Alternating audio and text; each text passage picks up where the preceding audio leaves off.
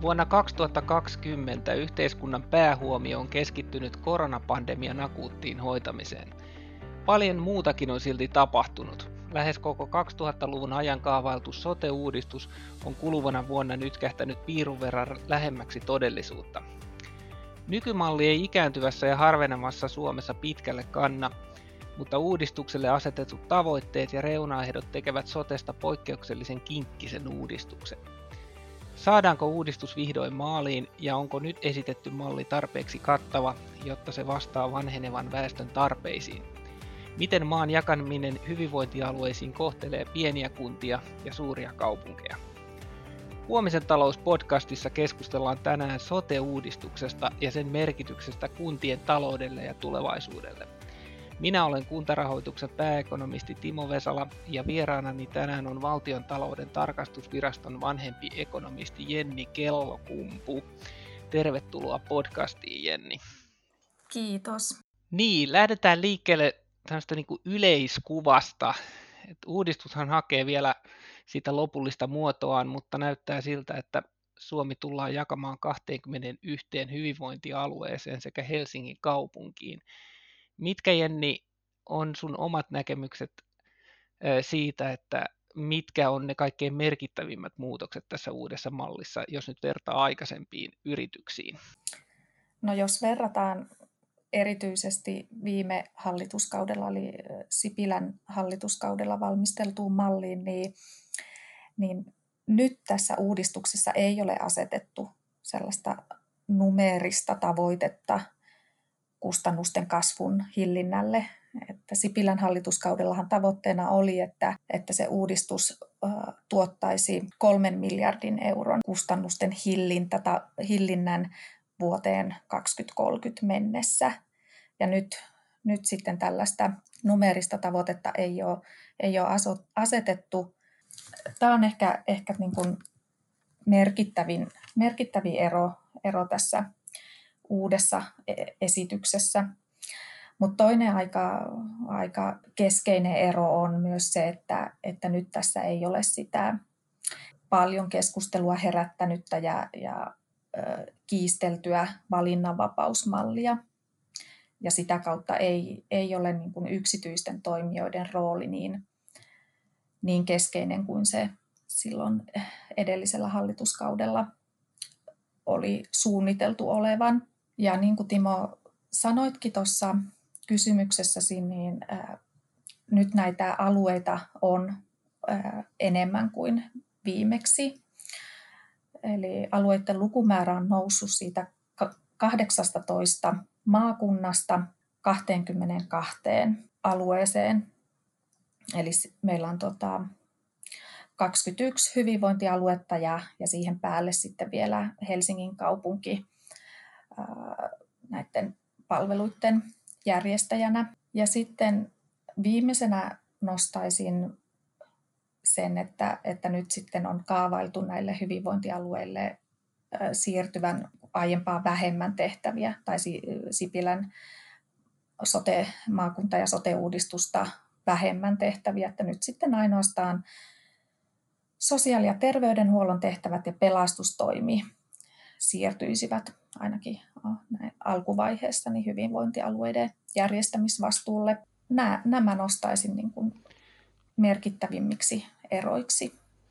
Aivan, eli tietyssä mielessä vähän tämmöinen niin kuin virtaviivastettu versio siitä aikaisemmasta mallista sekä sen niin kuin rahoituksen väljyyden näkökulmasta, että sitten, sitten, että kuinka paljon tehtäviä siirtyy ja sitten tämä, tämä valinnanvapauskysymys on, on, on niin kuin siirretty sivuun.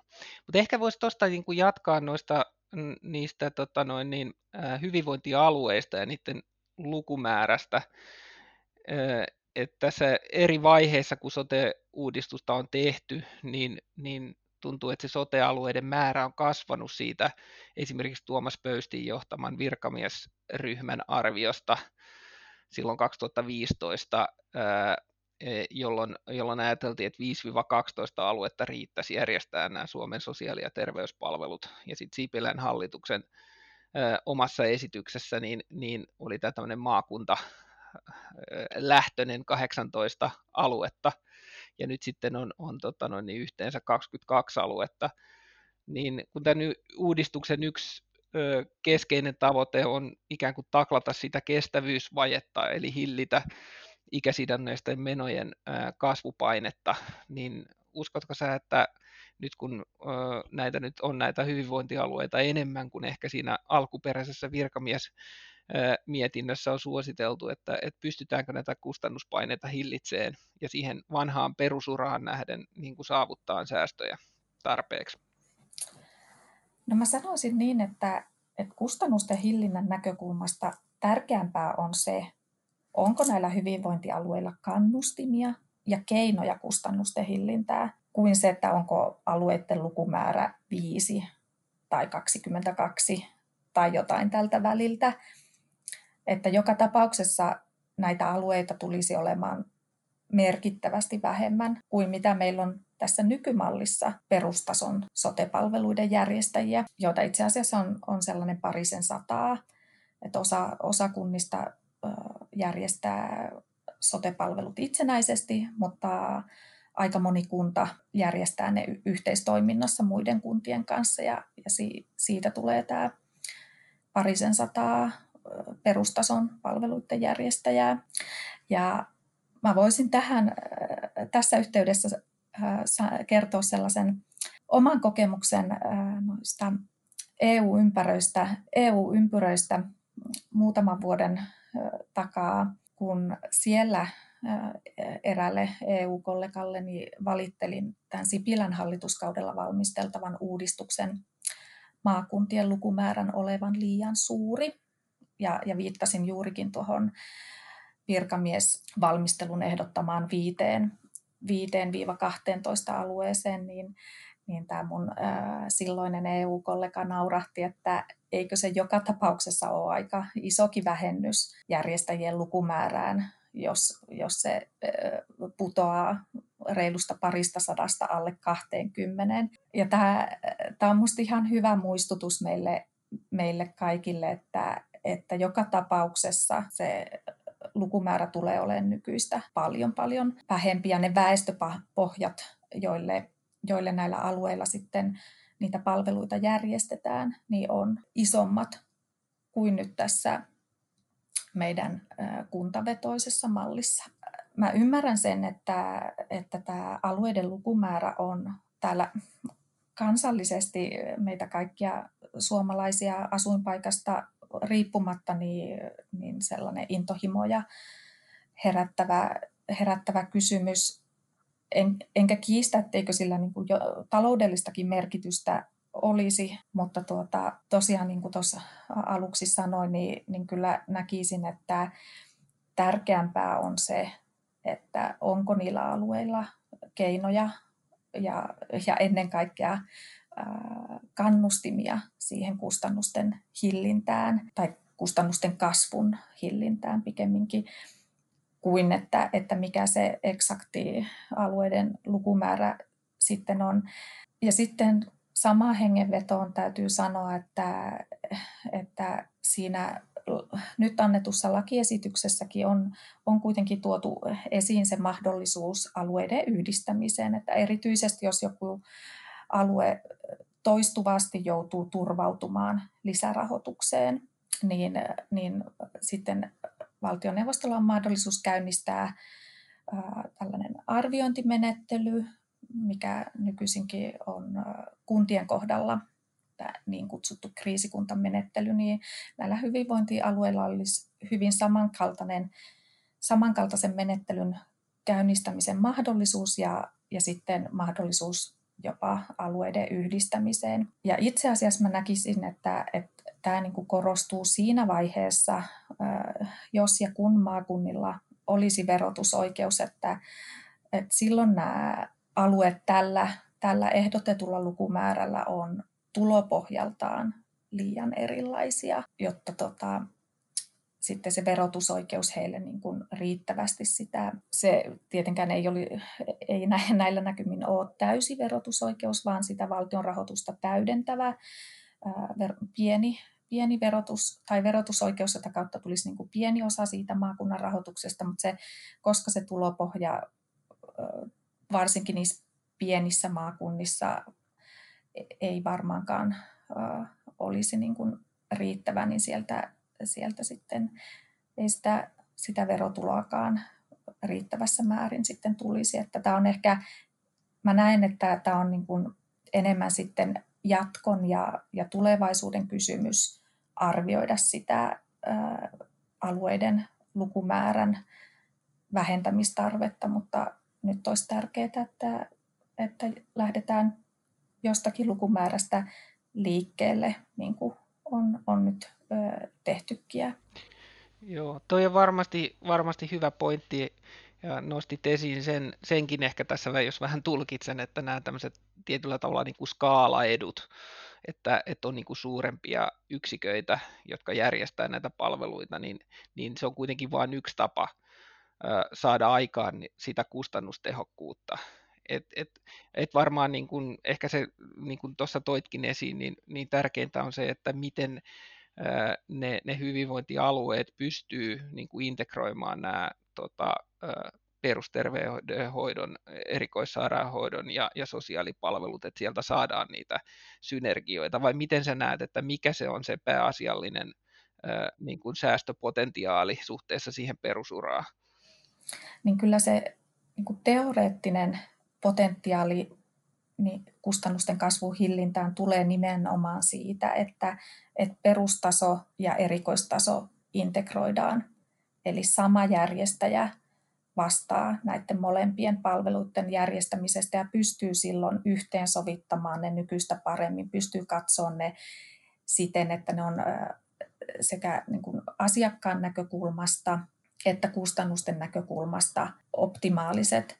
Tähän tarvitaan yhteisiä tietojärjestelmiä. Että tällä hetkellä meillä on erikoissairaanhoidon järjestämisestä vastaa sairaanhoitopiirit, joilla on käytössä omat, omat potilastietojärjestelmät ja sitten meillä on kunnat, kunnat vastuussa perusterveydenhuollon ja sosiaalihuollon järjestämisestä.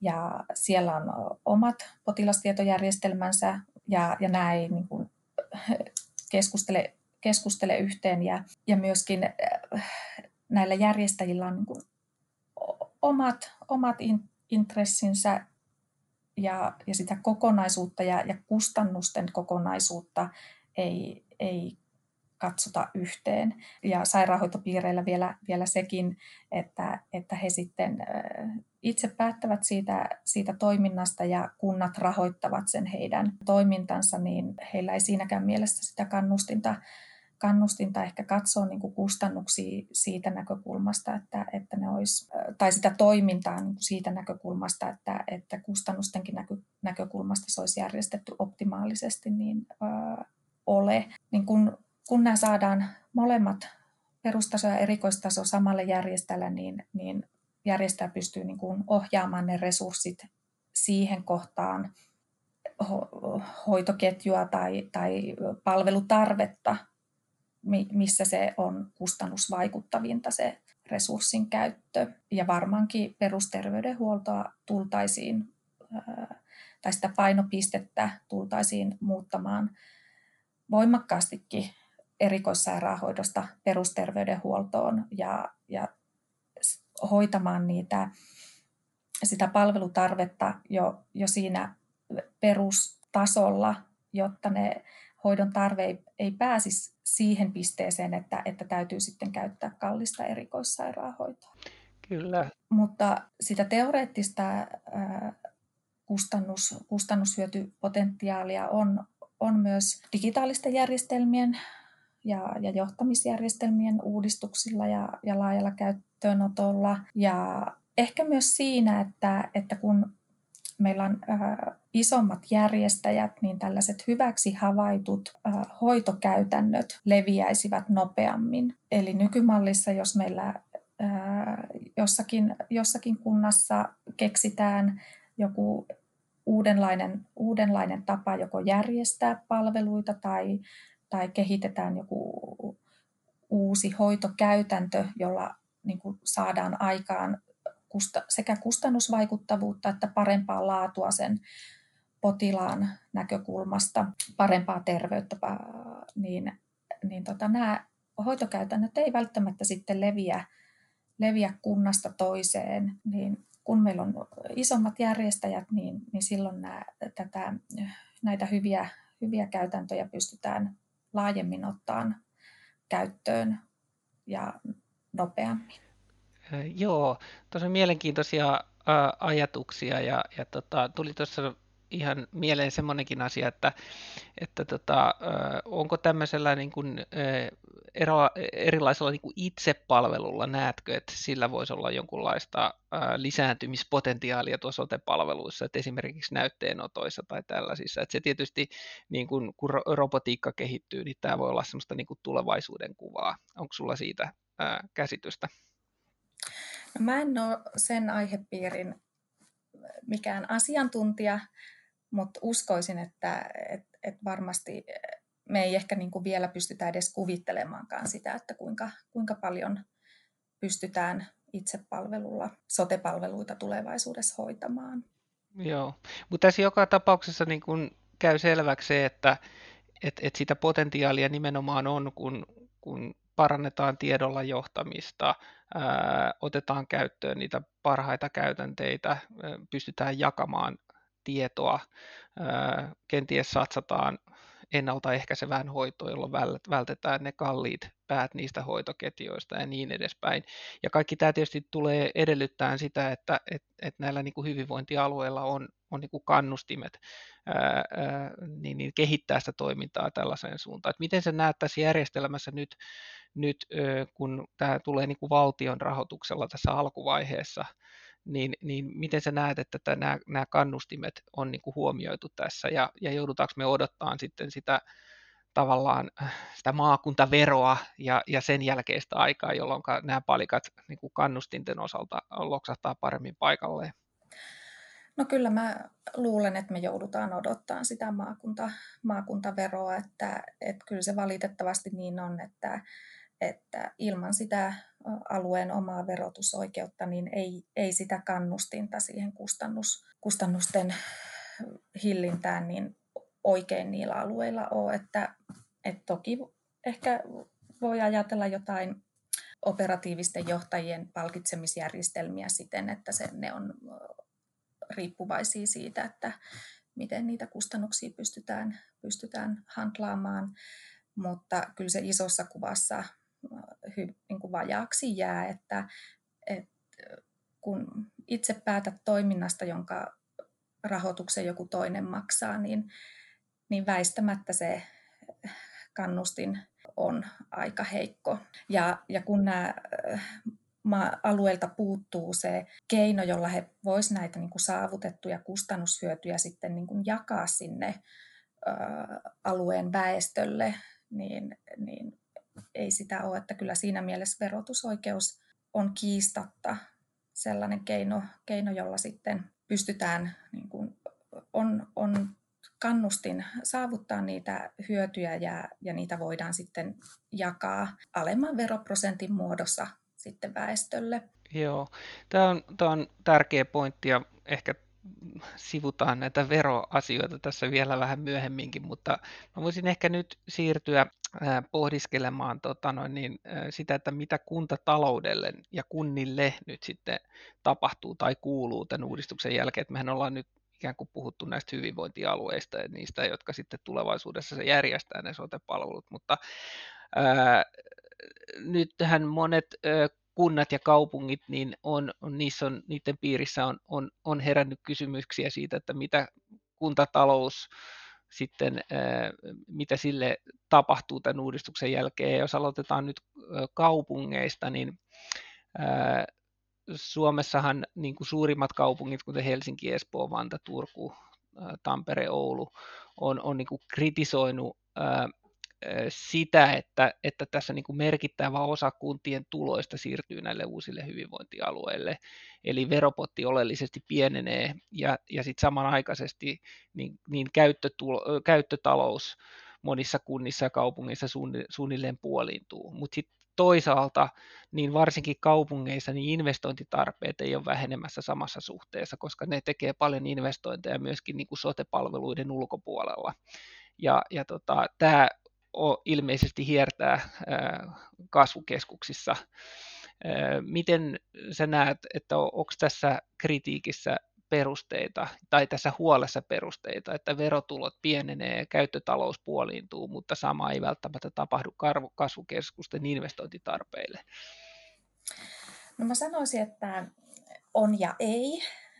Et toki on perusteltu siinä mielessä, että väestö, väestö kasvaa näissä kaupungeissa sekä muuttoliikkeen että syntyvyyden myötä ja, ja sitten niitä uusinvestointeja päiväkoteihin, kouluihin täytyy tehdä, mutta mä näkisin, että, että se ei ole ongelma, mikäli nämä kaupungit jatkossakin saa rahoitusta markkinoilta uusinvestointeihin ja tästä niin kuin suhteellisen velkaantuneisuuden kasvusta huolimatta.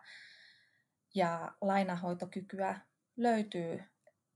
Et kyllä isossa kuvassa on kuitenkin niin, että suuret ja kasvavat kaupungit on, on jatkossakin taloudellisesti paremmassa asemassa sekä tulopohjaltaan kuin muut, muut kunnat myös, myös sitten uudistuksen mm. jälkeenkin. Aivan. Sitten jos ottaa tämän kolikon toisen puolen ja sitten ne ehkä niin kuin pienemmät ää, kunnat, niin, niin ää, tässähän, jos ajattelee tätä sotiuudistuksen yhtä tämmöistä kantavaa periaatetta, niin se on kai se, että, että ainakaan merkittävässä määrin tämä uudistus, niin sen ei pitäisi toimia ää, kuntien taloudellisen aseman tai siinä olevan eriarvoisuuden tasaajana. Eli, eli käytännössä, jos kunnassa on ollut epätasapainoa ja sopeutustarvetta, niin se siirtyy ja periytyy kutakuinkin samannäköisenä myöskin sote-uudistuksen jälkeiseen, jälkeiseen aikaan. Ja jos katsoo tätä niin kuin pienten kuntien näkökulmasta, että jos sulla on ollut euromääräisesti kohtuullisen suurta sopeutustarvetta jo ennen sote-uudistusta, niin, niin se, sama uudist, se sama sopeutustarve on myöskin tämän sote-uudistuksen jälkeen, mutta sitten se tehtäväkenttä, mitä kunta hoitaa, on vaan hirveästi paljon pienempi. Eli se, niitä säästökohteita, jos niitä pitää etsiä, niin, niin niitä kohteita, mistä voidaan säästää, on hirveästi paljon vähemmän. Eli näet sä tämän, että, että tota, näissä pienemmissä kunnissa voi tulla tämmöistä negatiivista kimmokevaikutusta sitten esimerkiksi opetus- ja kulttuuritoimen järjestämiseen? No se on, se on just näin, että, että sote-uudistus on, niin kuin näkisi, että se on välttämätön sekä kuntatalouden että koko julkisen talouden kestävyyden kannalta, mutta se ei kyllä pelasta näitä pieniä väestöä menettäviä kuntia pelkästään, että, että täytyy olla jotain muutakin kuin, kuin sote-uudistus näiden kuntien talouden tasapainottamiseksi. Ja niin kuin sä sanoit, että, että niitä säästökohteita sit siitä entistä niin kuin rajatummasta tehtäväkentästä niin ei, ei välttämättä ole helppo, helppo löytää.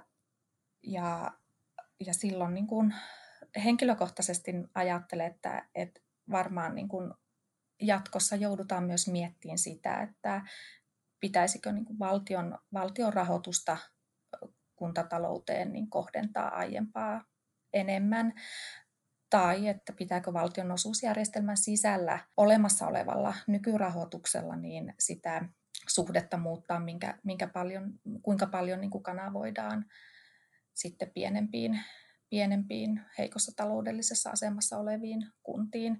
Sen opetuksen järjestämisen näkökulmasta haasteeksi tulee myös se, että, että meillä on aika paljon kuntia, joissa jatkossa syntyy väestöennusteiden perusteella alle 15, 15 lasta vuosittain, eli, eli oikeastaan niin kuin alle koululuokallisen verran silloin meillä tulee niin kuin eteen se, että miten, miten ylipäänsä järjestää varhaiskasvatusta ja esi- ja perusopetusta, kun lapsia on niin vähän. Niin, kyllähän se tietysti herättää sitten kysymyksen siitä tavallaan niin kuin koko kunnan olemassaolosta, jos, jos, jos ei sitten ole edes niin kuin peruskoulua enää jossain vaiheessa ihan siis sen takia, että kun ei, ei niin kuin, äh, synny lapsia, niin, niin tota, kyllähän nämä, tietysti nämä niin kuin demografiset trendit viittaa siihen, että varmasti niin kuin kuntaliitoksia tullaan näkemään. joo näin, näin mä uskoisin, uskoisin myöskin.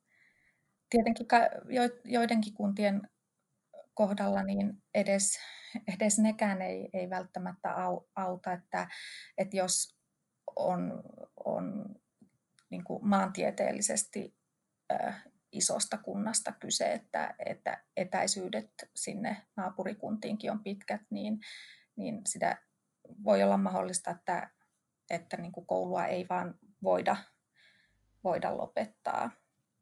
Aivan. Kyllä.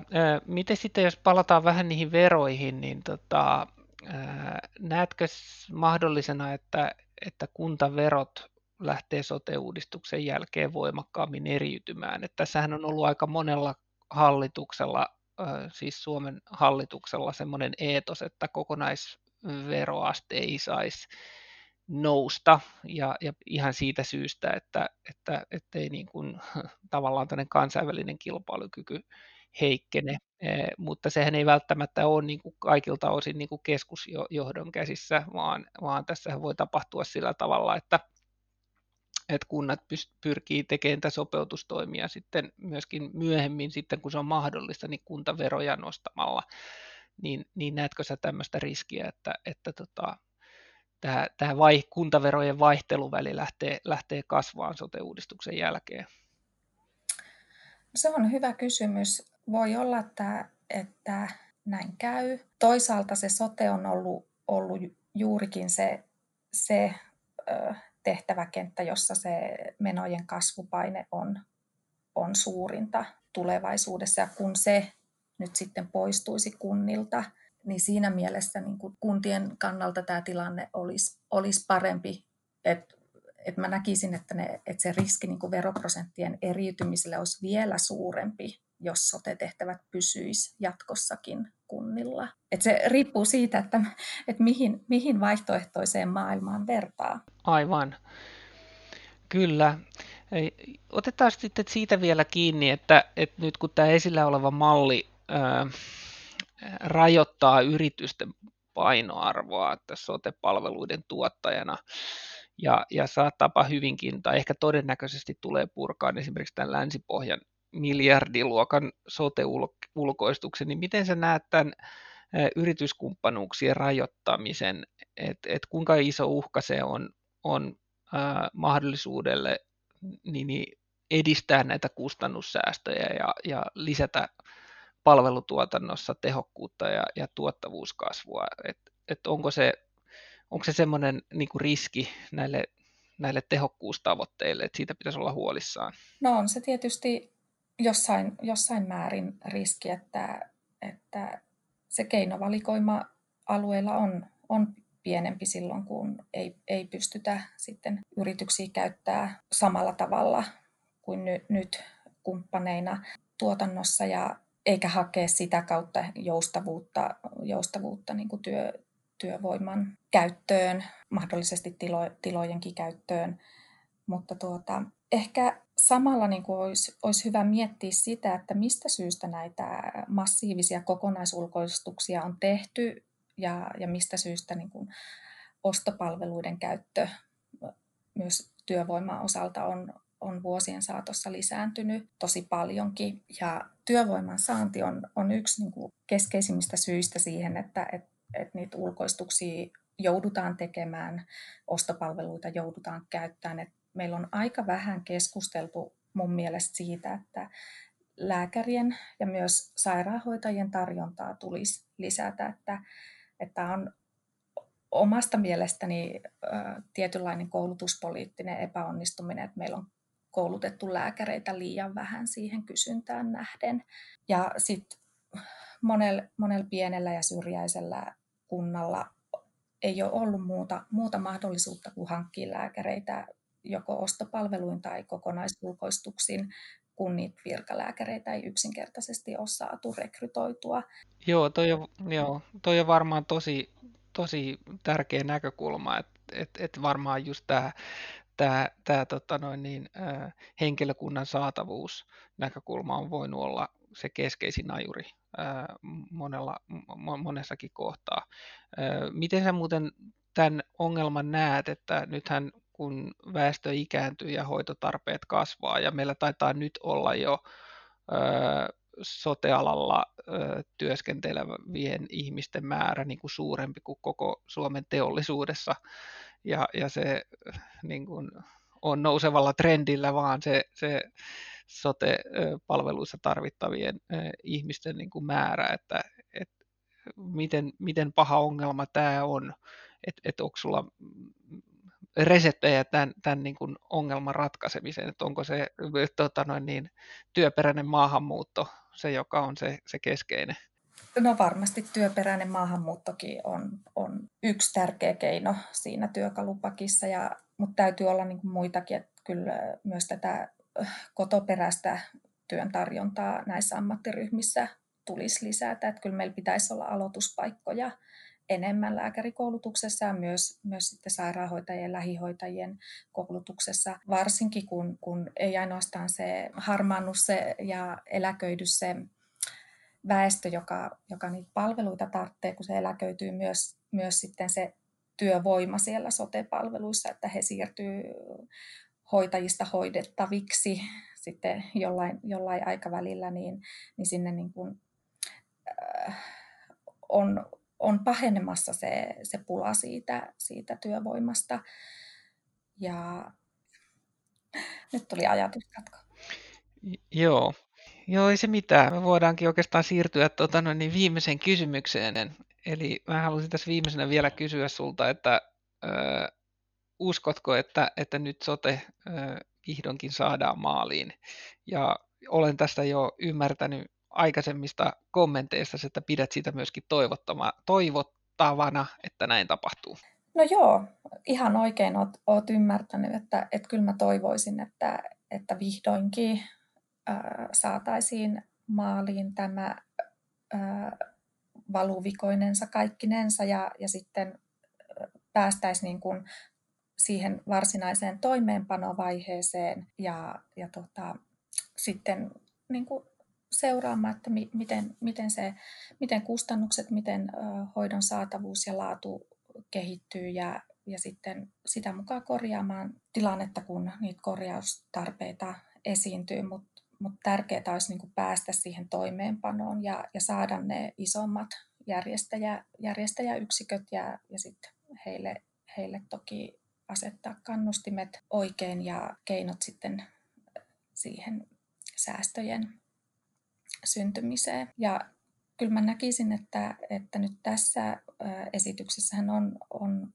huomioitu ne perustuslakivaliokunnan huomiot siihen Sipilän hallituskaudella valmisteltuun malliin, jotka käytännössä silloin, silloin sen uudistuksen toteutumisen esti, niin ainakin siinä mielessä lähtökohta uudistuksen läpimenoa eduskunnassa on nyt parempi. Kyllä, joo. Voin kyllä myös tähän näkemykseen sillä tavalla yhtyä, että, että tota, omasta mielestäni myöskin on tärkeää saada, saada tämä uudistus liikkeelle ja eteenpäin ja, ja luottaa siihen, että, että se toimeenpano sitten kantaa ja, ja pystytään myöskin korjaamaan niitä valuvikoja sitten liikkeessä ja, ja tota, pystytään sen toimeenpanon kautta sitten tavoittelemaan niitä, niitä kustannussäästöjä tai oikeastaan kustannuspaineiden hillintää ja, ja samalla sitten turvaamaan yhdenvertaiset palvelut suomalaisille. Mutta hei, tota, kiitos, kiitos Jenni tosi paljon kun tulit meidän podcastiin ja oli, oli mukava jutustella tästä hyvinkin niin kuin vaikeasta aiheesta kuin sotesta, mutta joka on meille kuitenkin kaikille todella tärkeä, tärkeä asia. Kiitos, oli mukava olla vieraana. Huomisen talouspodcastia voit kuunnella Spotifyssa, Akastissa sekä Applen ja Googlen omissa podcastit-sovelluksissa. Muistathan laittaa podcastin seurantaan, missä ikinä sitä kuunteletkaan. Me palaamme taas taajuuksille uuden aiheen parissa viimeistään ensi kuussa. Siihen saakka kiitoksia ja kuulemiin.